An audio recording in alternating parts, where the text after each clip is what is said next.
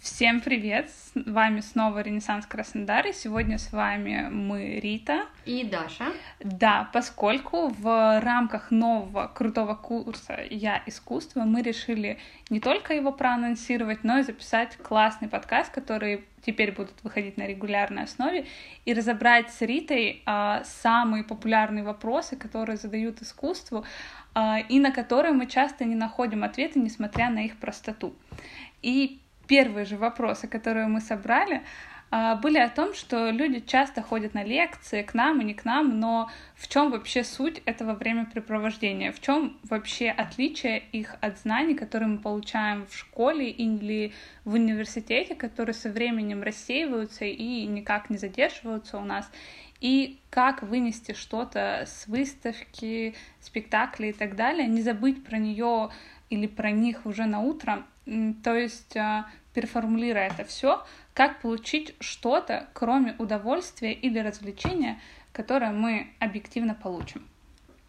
Это хороший вопрос. И вот это хорошее сравнение со школой и с университетом, потому что это такие первые образовательные институты, которые в жизни каждого mm-hmm. есть, и они, к сожалению, зачастую, ну вот оставляют у нас такой м- образ процесса обучения, что ты mm-hmm. все время делаешь это из надо, и не понимаешь, зачем тебе это.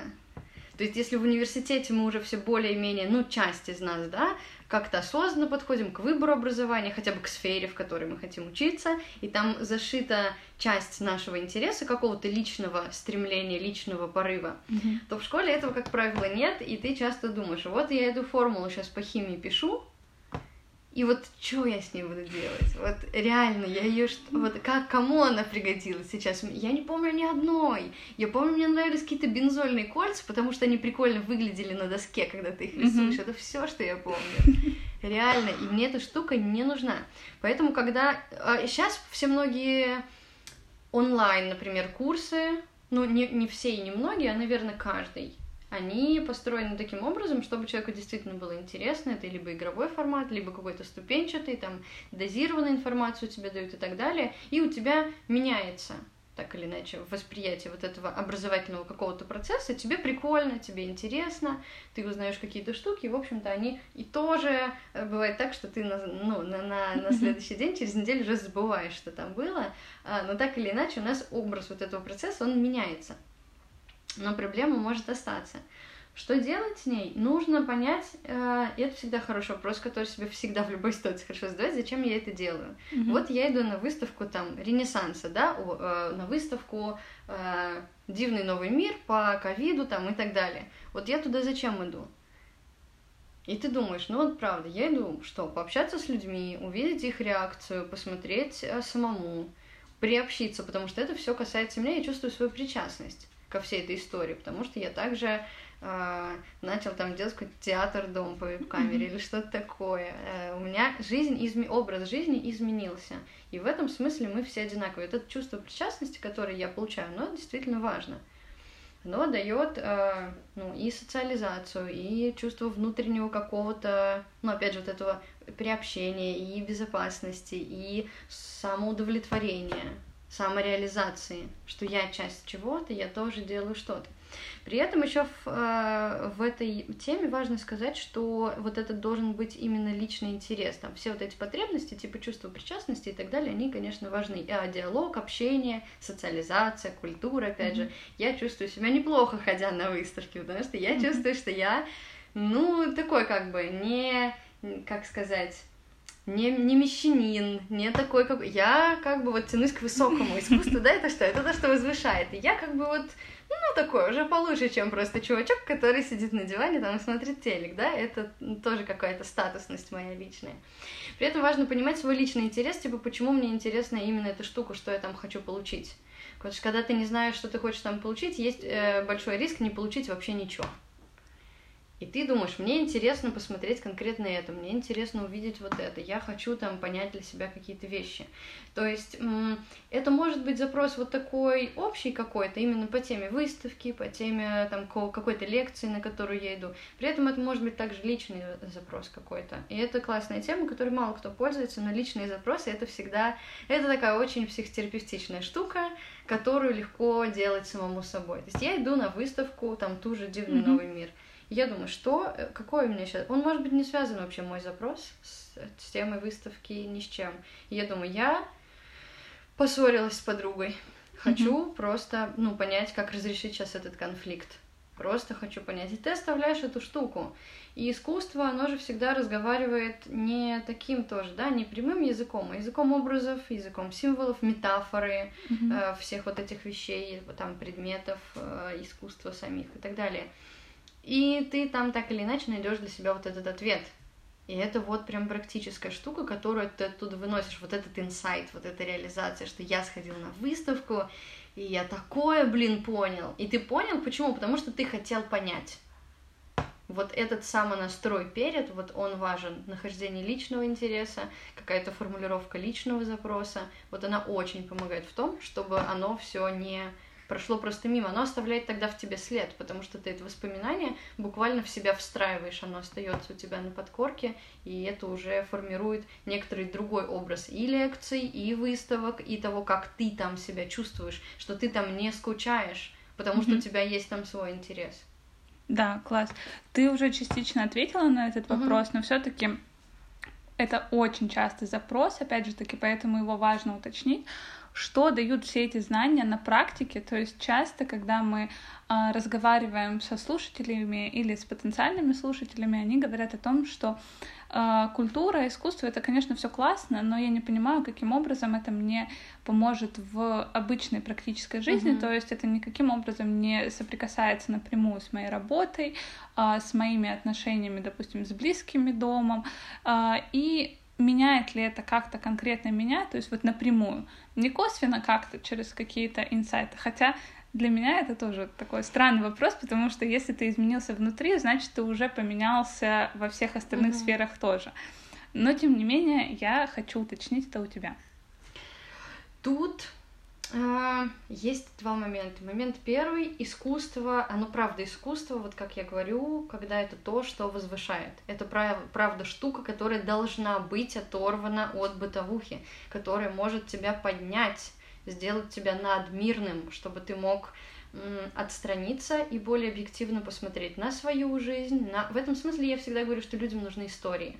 Нам очень нравится, очень простой пример, смотреть фильмы, погружаться в чью-то mm-hmm. чужую жизнь, потому что потом ты как бы возвращаешься к своей и думаешь, ну, что-то вообще все мои расстройства были не такими уж как бы и, да, вроде как бы оно в сравнении, или как-то ты смотришь уже со стороны, можешь это переосмыслить, когда ты не внутри, а ты выходишь оттуда, вот mm-hmm. ты становишься таким надмирным, надрутинным, что ли.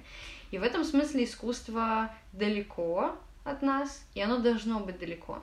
С другой стороны, второй момент, о котором я хочу сказать, чем больше ты его впускаешь в свою жизнь, тем больше, вот как ты сказал, ты меняешься внутри, и ты, естественно, меняешься снаружи. Первая штука, которая прям практически дает понимание знания искусства, вообще любого просто, литературы, одно, одного какого-то даже вида искусства, литературы, например, или изобразительного искусства, или скульптуры, это насмотренность. Угу. Когда ты знаешь, в этом смысле я всегда рассказываю историю, как меня в свое время воспитали сказки, это очень показательно. Реально, я училась в средней школе и ходила в младший отдел. Ну, вдруг у меня пришел такой период, это было очень странно, но библиотекарши меня понимали почему-то.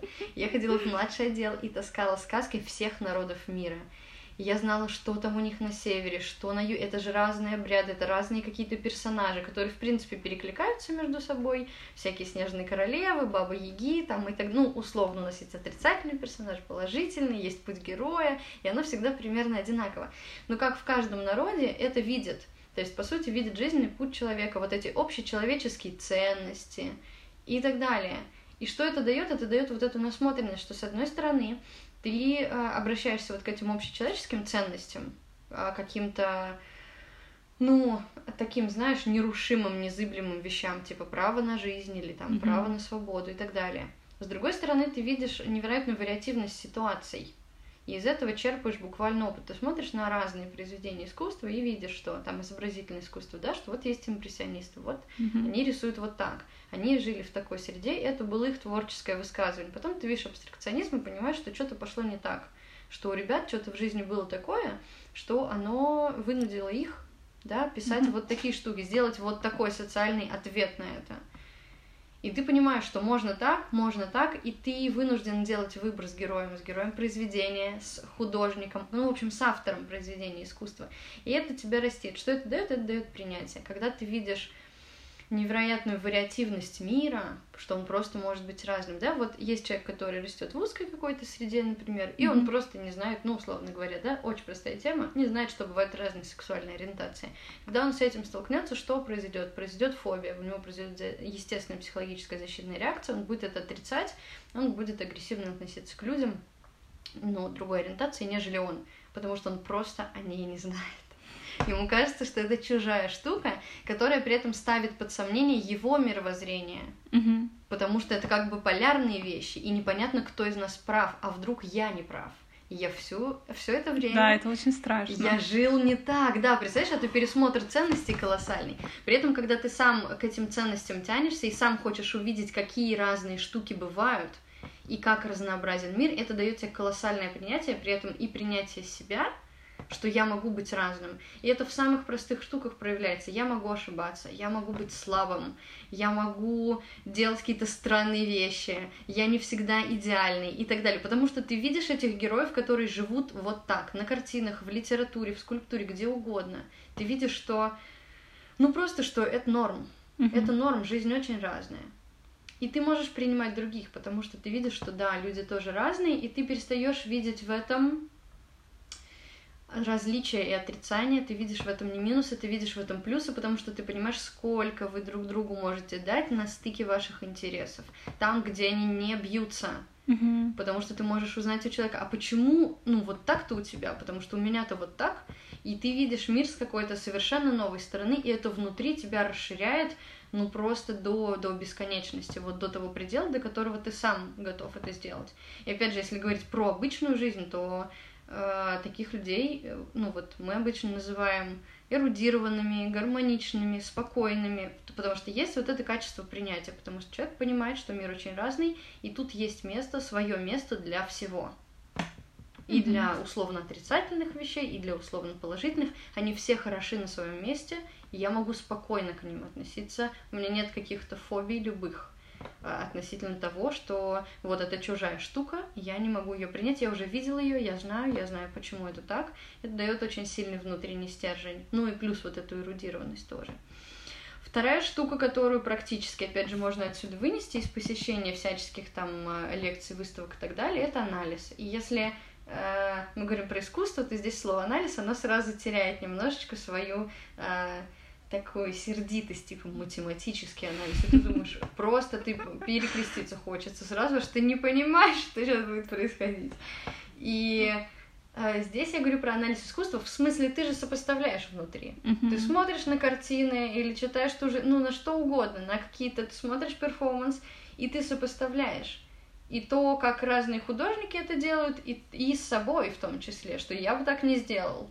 Ну, вот ты смотришь фильм и думаешь, ну, я бы на ее месте не прыгнула. Мужик какой-то был не очень вообще-то, как бы. Мне показалось, что это все время идет внутренний анализ, но он легкий. Но это, тем не менее, анализ. Это критическое мышление, мышление, когда ты осмысляешь.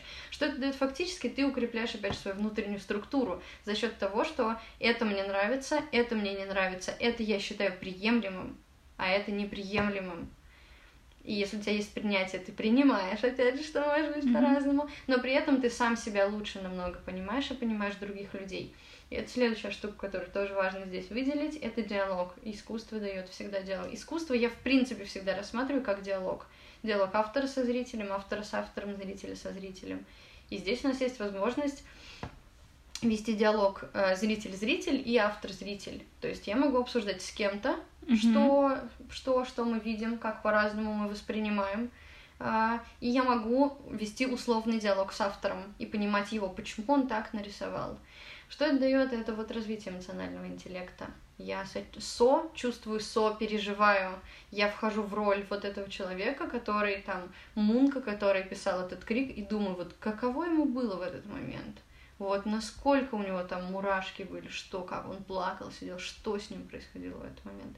И тогда я лучше могу понять и картину, делает тебя глубже, эмоционально глубже, ты становишься более сочувствующим, более сопереживающим, ты можешь в своем собеседнике, в обычно в маме, в муже, в подруге, в ком угодно, увидеть другие совершенно глубины, можешь увидеть их желания, чувства, потребности намного глубже, чем раньше, потому что ты постоянно э, вот таким, ну, простым, кажется, способом просто тренируешь этот навык все время понимать, что хочет, что чувствует другой человек. Искусство в этом незаменимо, потому что это целое течение, которые отражают вот какую-то большую идею, да, импрессионизм одна идея, там, э, в жанрах литературы, детектив это одна идея, там, повести это другая идея, там, любовный роман это третья идея и так далее. И так в каждом направлении искусства это вот отражение определенной идеи, определенных мыслей, образов, мировоззрения. И ты, стремясь понять их, ты в общем в себе тренируешь эту способность понимать вообще других и себя в том числе лучше просто останавливаться и задавать вопрос себе, что, что я сейчас чувствую, что я хочу сказать, какая во мне есть идея, или в моем собеседнике, зачем сейчас этот разговор ему, мне и так далее, что, mm-hmm. что он хочет. И вот это очень практические вещи, которые можно из этого получить. Эрудированность, вот это принятие, возможность э, вот такого простого легкого анализа и какого-то утрясания внутренней своей структуры, вот этого формирования эго буквально, и умение вести диалог, вот этот эмпатичный диалог, диалог, который будет пронизан и близостью, и чувствами. И он будет взаимообогащающий, потому что вы раскрываетесь максимально, рассказывая, что я здесь увидел и как я это почувствовал. И вот это прям вот в обычной жизни оно вот так и... Про... Понятно, что оно не сразу, типа, я на одну выставку сходил, и mm-hmm. я уже там эрудит. Понятно, что это все равно любая внутренняя работа над собой, она требует там какого-то времени, и это никогда не чувствуется, как, знаешь, такая четкая ступенька. Такой, оп, level up. Вот сейчас я почувствовала, я в другом качестве. Но там, например, через какое-то время регулярного изучения там какого-то искусства или там лекции, посещения или чего-то такого, просто заметишь, что по-другому начал реагировать на события, на людей и на себя. Mm-hmm. просто, ну, замечаешь, что раньше я вот так не сказал бы, или раньше я бы не был так спокоен, заинтересован, я бы просто махнул рукой и ушел жарить картошечку. А сейчас мне интересны эти вещи, которые находится глубже на какой-то другой глубине. Угу. Блин, мне прям очень близко откликается все, что ты говоришь, потому что, во-первых, э, да, очень часто задают вопросы, а в принципе, зачем изучать искусство или какие-то такие более сложные вещи, но никто почему-то не задает вопросы, почему мы смотрим фильмы или книги, хотя это довольно-таки созвучно. И вот у меня тоже был такой период, когда я, ну, правда, не сказки, а мифы разных народов изучала, и мне было да, так да, интересно, да. да, потому что северные народы, южные народы, они вообще по-разному интерпретировали те или иные события, у них это все выражалось в разных образах. И тоже моя самая любимая тема была, как они воспринимали смерть, например. Вот это принятие а, да, здесь я, очень, я очень тебя понимаю, мне тоже очень да. нравится вот эта именно вечная тема э, жизнь, смерть, конечной жизни, реинкарнация, бесконечной жизни. Да, да, да. Или очень простой пример тоже изображение телесности или там каких-то вечных э, сюжетов в искусстве, которые ты смотришь, например, в античности, в эпоху э, Ренессанса они изображались по одному, то есть тело как просто ну храм души, mm-hmm. как там изображение блаженство человека, как он э, в гармонии находится с природой, с обществом, с собой, и как это потом э, изменилось, допустим, у тех же импрессионистов, как уже они по-другому воспринимают эти телесность и обнаженное тело, и тоже ты упоминала абстракционистов тоже, ну вот почему они резко в какой-то момент решили изображать все не так? Это произошло не резко, у них были на то объективные причины. Если mm-hmm. это определенная тенденция, значит она к чему-то ведет, и эта насмотренность э, и обогащенность, она действительно э, помогает менее критично воспринимать э, все, что происходит вокруг тебя. Даже те же граффити ты смотришь и думаешь, так, но это человек явно нарисовал не просто для того, чтобы нарисовать. У него есть для этого какой-то посыл, возможно, какой-то протест, возможно, это даже просто эстетически красиво, и тоже разное восприятие красоты, это тоже круто. Даже если ты просто смотришь вырабатываешь насмотренность в красоте, это тоже классно. И тоже, да, про level up это тоже очень смешно, то что типа так сходил на одну выставку и все классно. Да, это да, так да. же примерно как воспринимают психологов, то что так, я сходил на первую сеанс терапии, угу. что-то мне не помогло, типа это все не работает, это фигня. Ну, то есть это прям э, работа, но мне кажется, что это как раз-таки такая настолько мягкая работа, что, угу. э, возможно, лучше прежде чем э, обращаться в какую-то психотерапию, возможно, можно мягче войти в это через искусство, через какую-то литературу, через самопринятие, через самопознание, и потом ты уже даже сможешь конкретнее сформулировать этот запрос, а, а что тебя в принципе беспокоит. Что, что мне надо да? Да, что мне-то надо в этом во всем. А, и мне кажется, это наиболее практическая штука, потому что она мягко все меняет. То есть тебе не нужен какой-то твердый навык для того, чтобы что-то поменять. Вот это вот мягкие скиллы, какое-то развитие в этих неочевидных сферах, оно а, иногда даже более эффективно, потому что это такой неочевидный а, выход из ситуации, который иногда может дать более качественный скачок, чем какие-то просто повышения квалификации.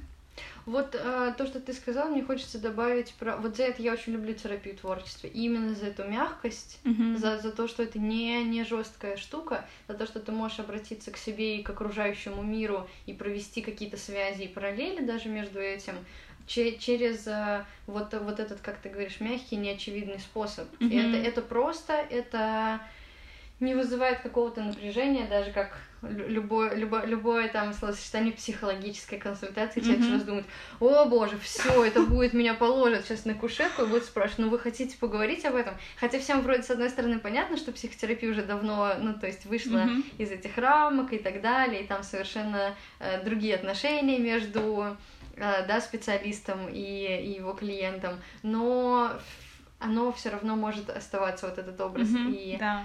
что мне еще хотелось сказать, знаешь, вот это тоже ты очень классную э, подметила вещь, что да, одна лекция, и я уже. Но люди не думают, знаешь, о чем? Об обратной стороне, что это очень больно. Вот если ты так делаешь, это не это неестественно, это, ну, про это получается безобразно, когда ты берешь и хочешь измениться вот так сразу, mm-hmm. чтобы тебе что-то помогло Это жестоко сразу. по отношению к самому себе. Ты очень. ломаешь себя, ты себя берешь и сразу делаешь типа другим.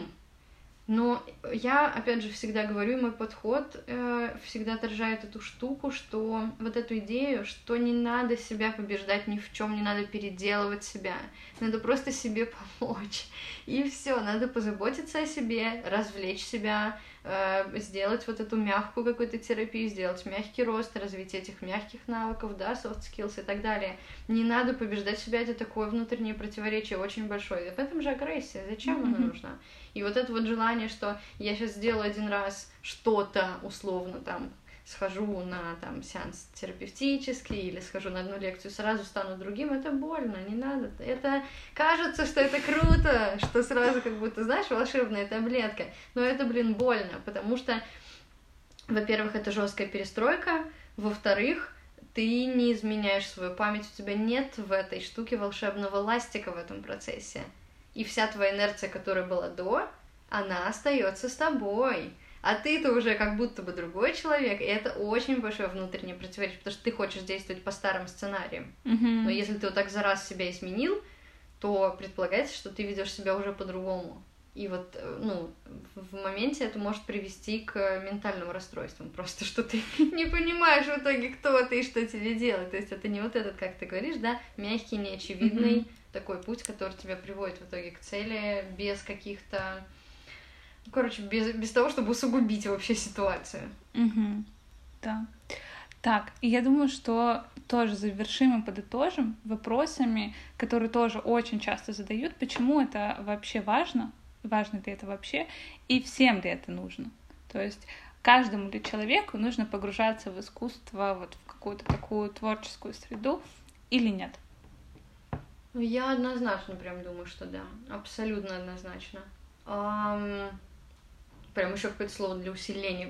Абсолютно, абсолютно однозначно. Brilliant. Да. Скажи, вот смотри, uh, любое произведение искусства это что? Это выражение мысли автора, идеи автора, чувства автора. Uh, даже если там нет этого, то ну, то есть автор говорит, я специально создам штуку, которая не будет нести никакой идеи. И это, к сожалению, автора идея. Создать там какой-то условный пустой сосуд без, mm-hmm. там, без всего и так далее. И это все пространство эмоционального интеллекта, о котором сейчас много говорят, и э, он действительно важен. Понятие эмоционального интеллекта, оно появилось тогда, когда всегда проводили эти тесты на IQ, mm-hmm.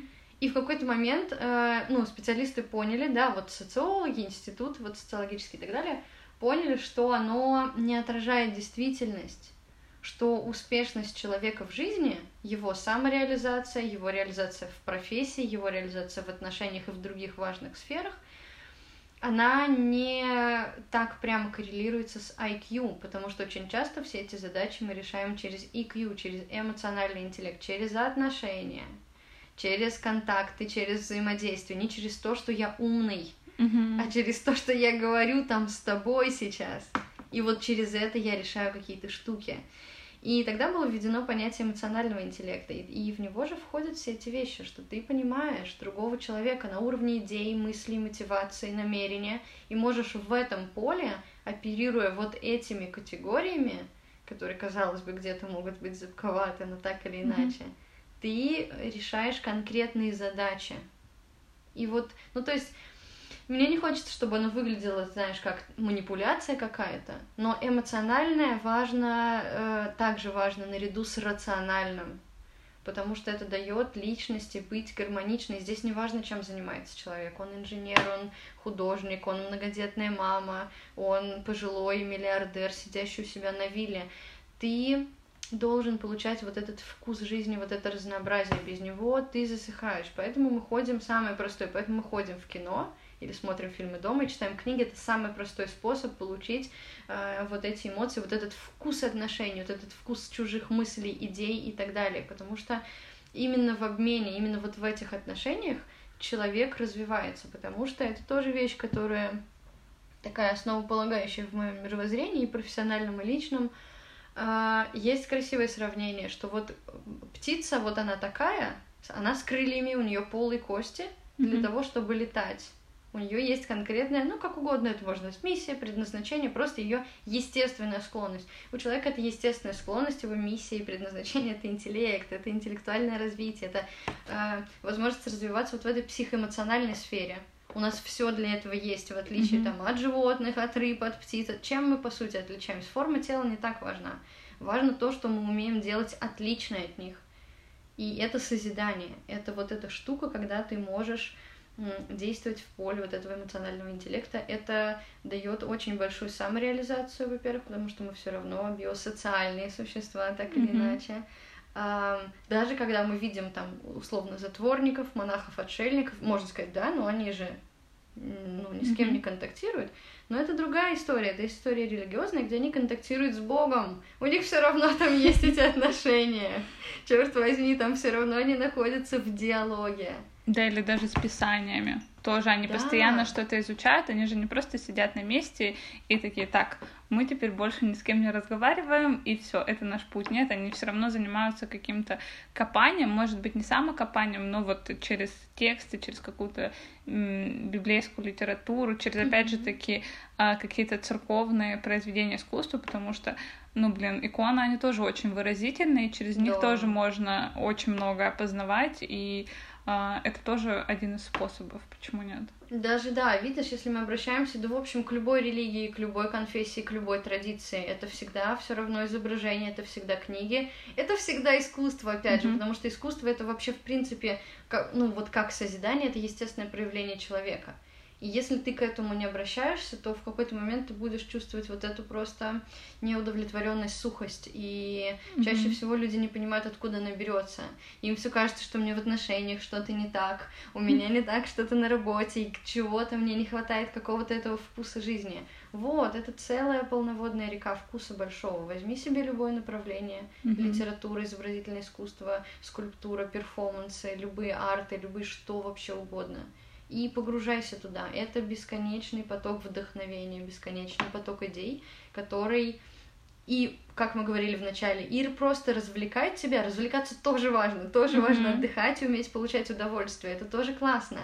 А, и при этом он тебя растит внутренне, и при этом ты понимаешь внутреннюю э, собственную возможность вот этой внутренней самореализации, интеллектуальной, потому что ты начинаешь прочитанное или увиденное, или там свое участие в перформансе, ты все равно начинаешь его обдумывать. Mm-hmm. И поэтому неважно, в общем, кто ты, какая у тебя профессия, кем ты себя считаешь и так далее, ты уже человек, этого, ну, этого достаточно, чтобы ты чувствовал себя причастным к вот этому большому процессу созидания. Даже если ты сам ничего не творишь, не делаешь украшения из полимерной глины, не э, рисуешь картины, которые висят на выставках, не пишешь книги, ты можешь быть к этому причастен. Во-первых, через какие-то маленькие творческие штуки, но это отдельная тема. Во-вторых, через то, что ты сочувствуешь им, сопереживаешь. Mm-hmm. Вот так, как мы говорили, да, что ты их познаешь, они все в итоге оказываются в тебе.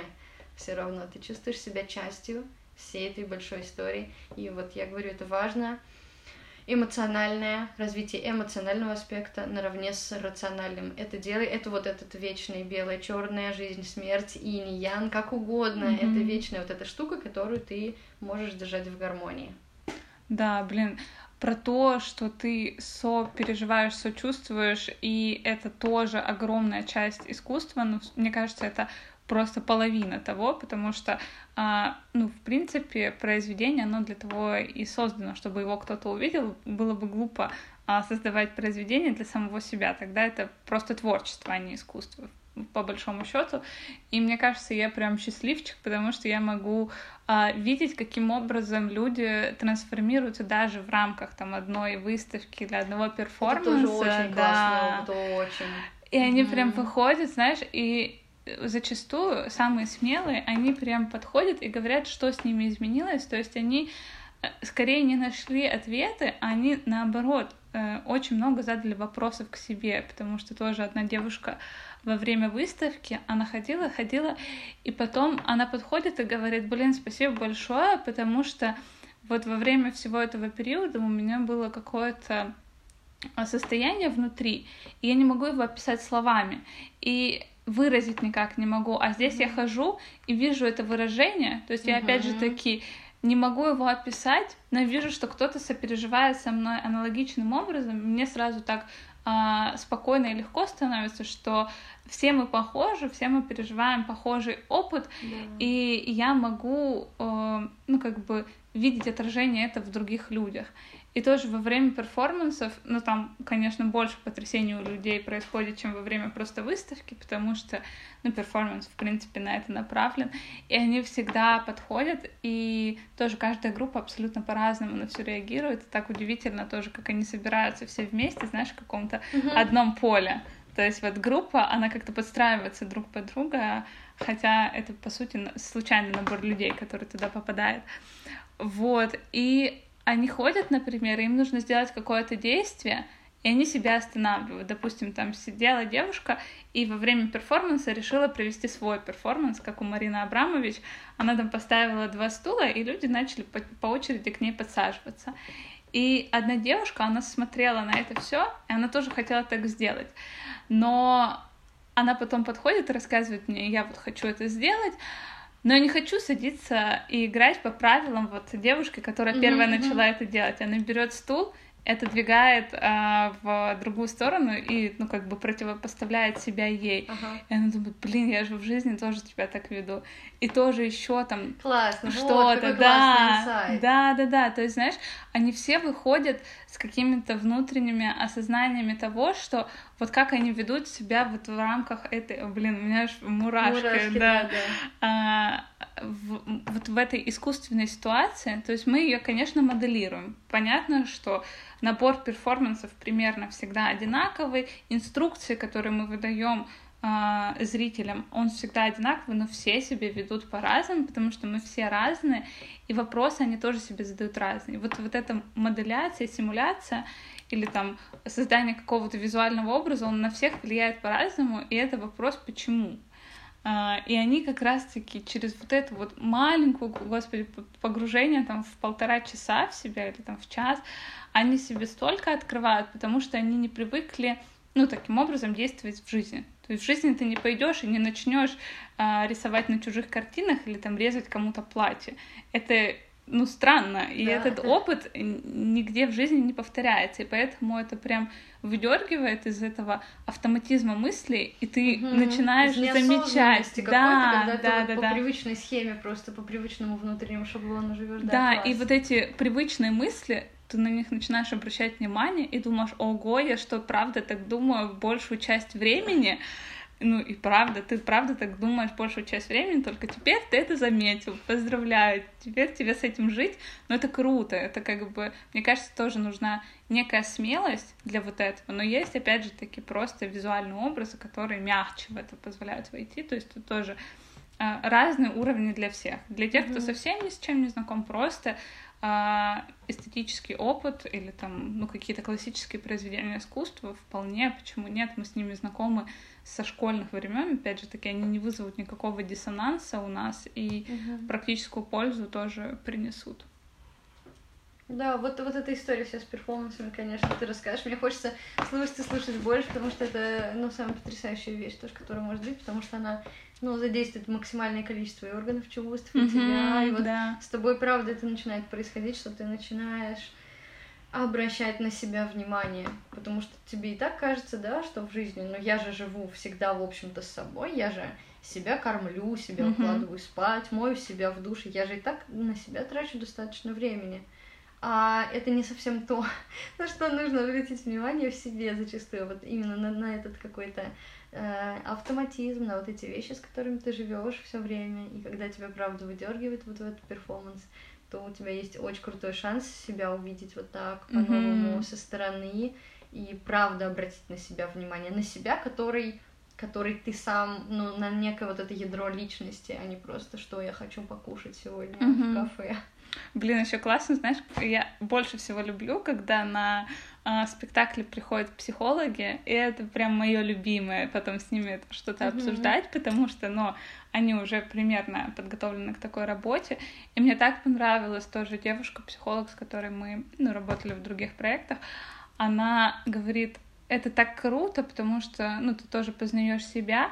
И мне так понравилось, когда она сказала, что если человек знает о себе правду, он может ее куда-то спрятать чтобы mm-hmm. никто этого не заметил. Mm-hmm. То есть, если это правда не очень приятно, то ты можешь как бы это обыграть, как-то еще что-то сделать. Но если ты правда о себе не знаешь и не хочешь ее увидеть, то вот это хуже, потому что эту правду Она могут видеть. Вылазить. Да, эту правду видят все, кроме тебя, и ты не понимаешь, а что же происходит, mm-hmm. а, типа что же не так. Но Э, это очень прям круто, меня эта безумная фраза зацепила. Да, здесь вот такая штука, что ты,